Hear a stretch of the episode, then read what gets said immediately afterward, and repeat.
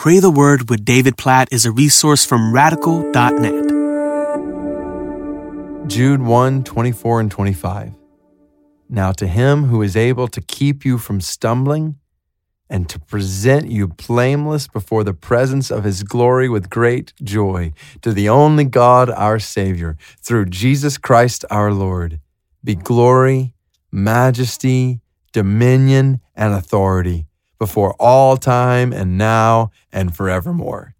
Amen. This is a glorious benediction. It's a sending out entrusted to God, the one who is able to keep us from stumbling. Isn't that a great picture? God is able today to keep us from stumbling. I'm prone to stumble today. I I shudder at all the ways I could stumble today. And so to know that my life is in the hands of the one who is able to keep me from stumbling, the one who's able to present me blameless before his presence, the presence of his glory with great joy. Oh, I just pray for that. I long for that. I want to be blameless before God. To the only God, our Savior, through Jesus Christ our Lord, then it just erupts in praise. Be glory, majesty, dominion, and authority before all time and now and forevermore. So I just want to pray this benediction over you. I want to pray this benediction over your life.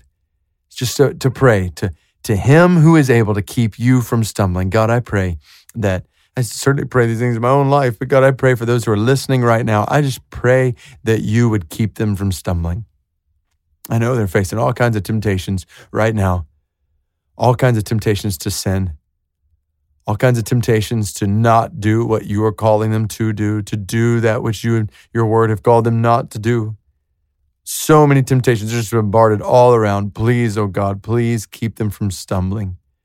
Please present them blameless one day before the presence of your glory with great joy. God, please keep them until that day. Don't let them wander from you. Help them to stay close to you until that day. God, you are our Savior.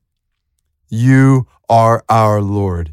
To you belongs all glory, all majesty, all dominion, all authority from now and before all time and forever, for all time. We glorify you. Together we praise you as the one who's able to do these things in our life, to keep us from stumbling and to present us blameless before you. We need you, oh God. We need you to lead and guide and direct our lives all day long today. We need you to keep us from sin. We need you to help us walk in holiness. We need you to make us the men, women, children you've called us to be. We need you in every facet of our lives. We seek you, we long for you, we worship you, we love you, we praise your name together.